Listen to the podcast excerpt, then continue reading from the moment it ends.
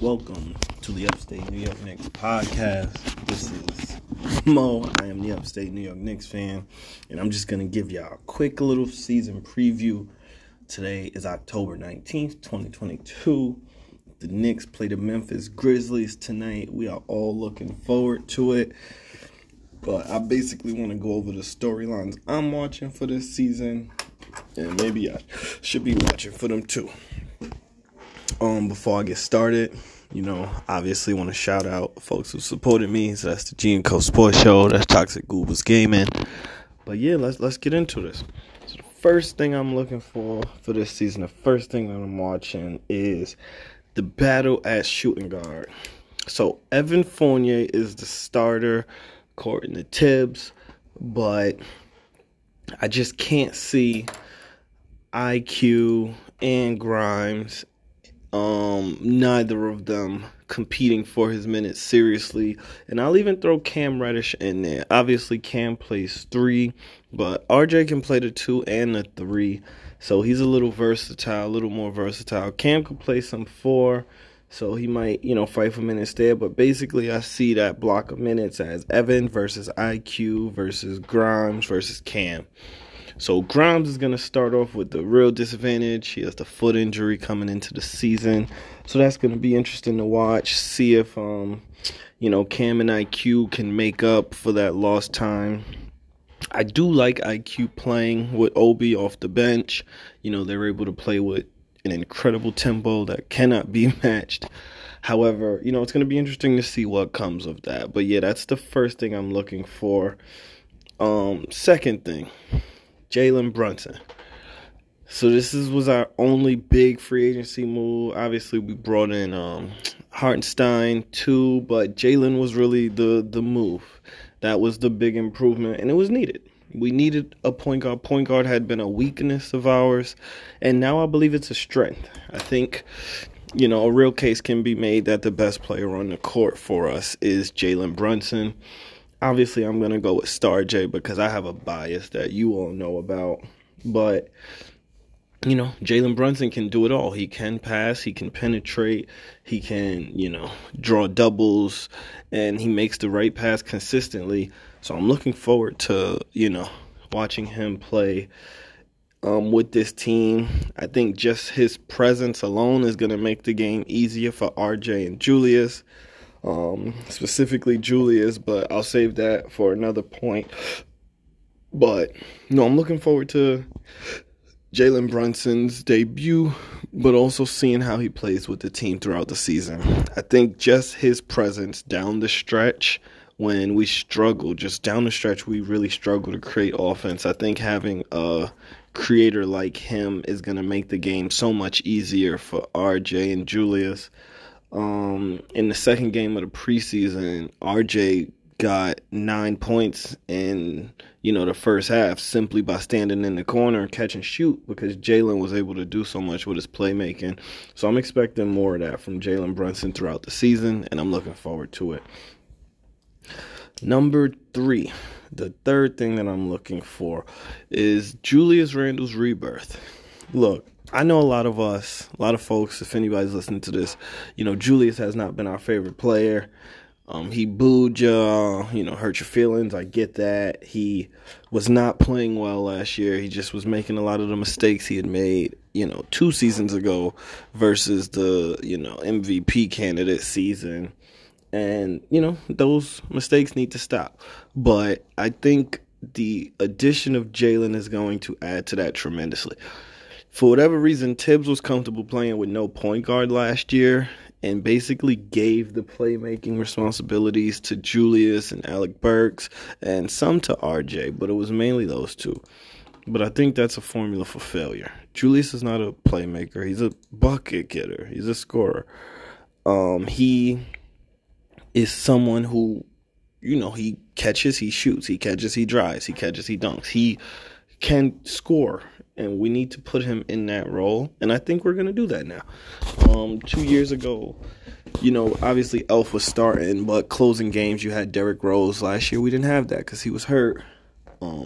He is coming back. So we're looking forward to having him back. But, I think Derrick being back, but more Jalen being present.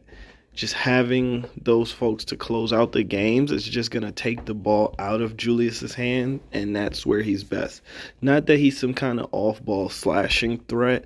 It's just that by the time he gets the ball, the decision needs to have already been made.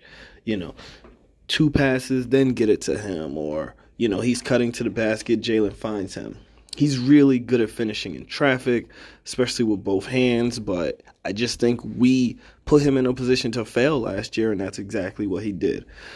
I think this year he's going to do a little better, but, you know, his production is something I'm looking forward to because I do think he's going to produce more this year.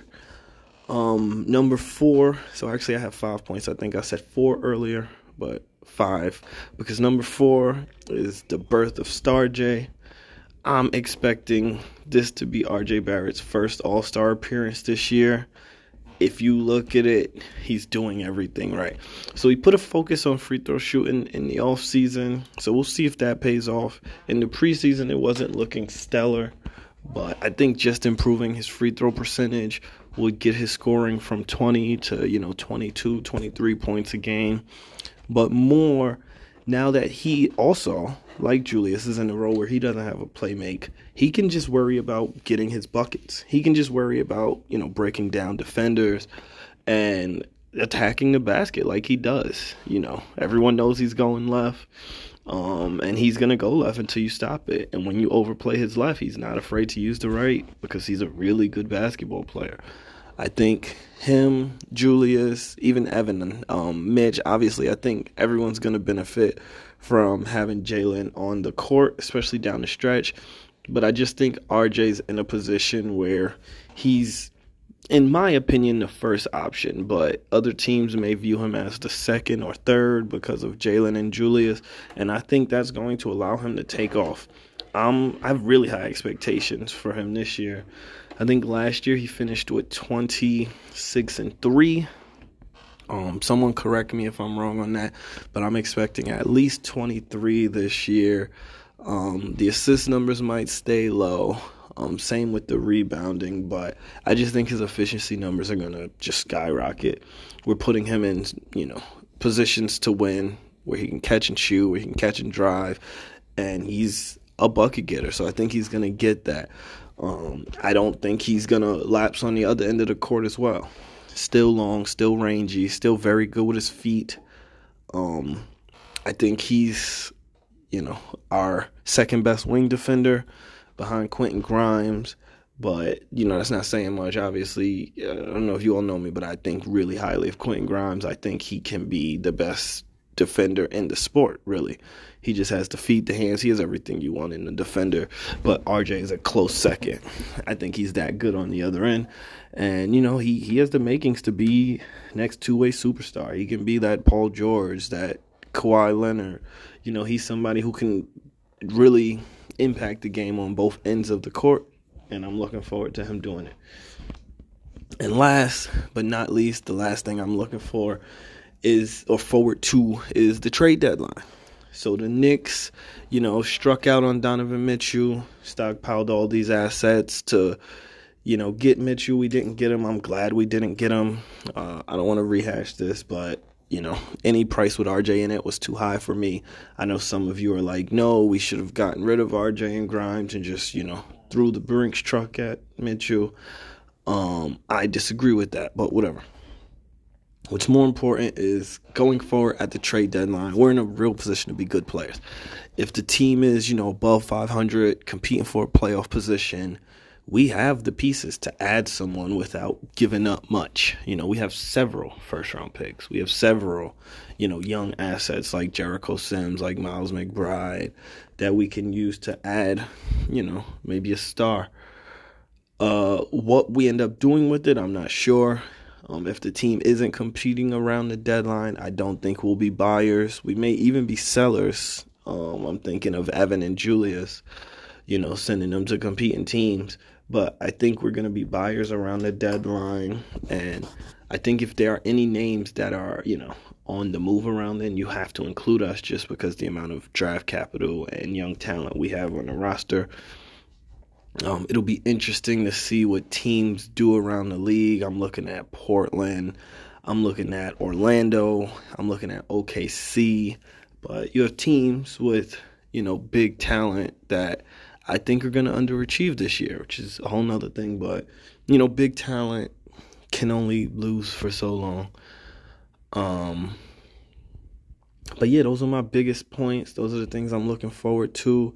I have Julius Randle's rebirth, just the presence of Jalen Brunson, that Evan versus IQ versus Grimes versus Cam debate, you know, who's going to solidify that position.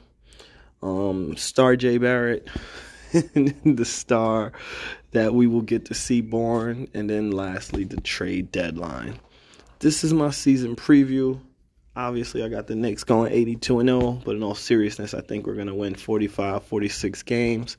I think we're going to be around the 6th or 7th seed. I think we're going to be barely a little better than the play-in. The East is just so deep this year, and unless we make a move, we really, you know, we're behind the pack. But that's okay because, you know, we're still a young team. We weren't going to be better than Boston or Milwaukee or Brooklyn anyway. You know, they just have too much talent. We're still getting our feet together. We're still building up. I do think we have the potential to have a Memphis-type run where, you know, you have a young team that's hungry, that can, you know, shock a few folks in the playoffs. But for now, I think, you know, we should just play hard, trust in our stars, trust in the coaching, and then, you know, see what comes from it. Thank you for tuning in. That's pretty much all I got. You know, let me know what you think. Comment, tweet, do all that. You know, send it to me in the chat. But, yes, my name is Maurice Brown. I am the Upstate New York Knicks fan, and this is the Upstate New York Knicks podcast. Thanks. Peace.